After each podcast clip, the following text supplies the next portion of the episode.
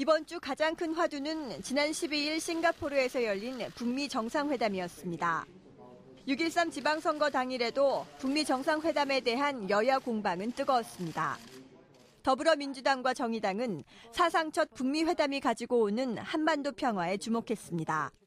전 세계 70억 인구가 보는 앞에서 북미 정상이 악수하고 어, 사인하는 그 장면은 그 어떤 것보다도 우선한 가치가 있지 않을까 그렇게 생각합니다.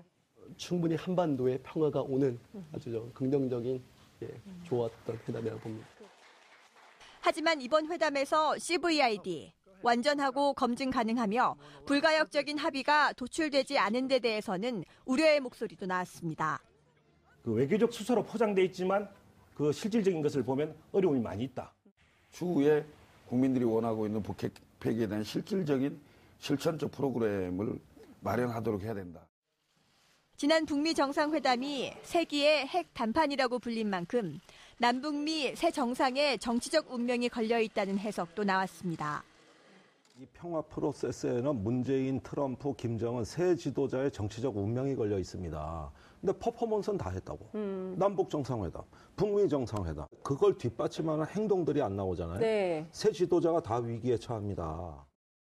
김 의원은 또 북한이 풍계리 핵실험장에 이어 미사일 엔진 시험장을 파괴하는 데 대해 북한이 핵 동결을 먼저 하되 그 대가는 한미 연합훈련에서 받아내겠다는 것으로 풀이했습니다.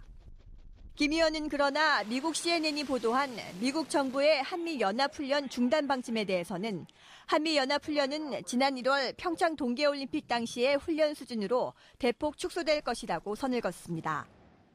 TBS 이혜진입니다.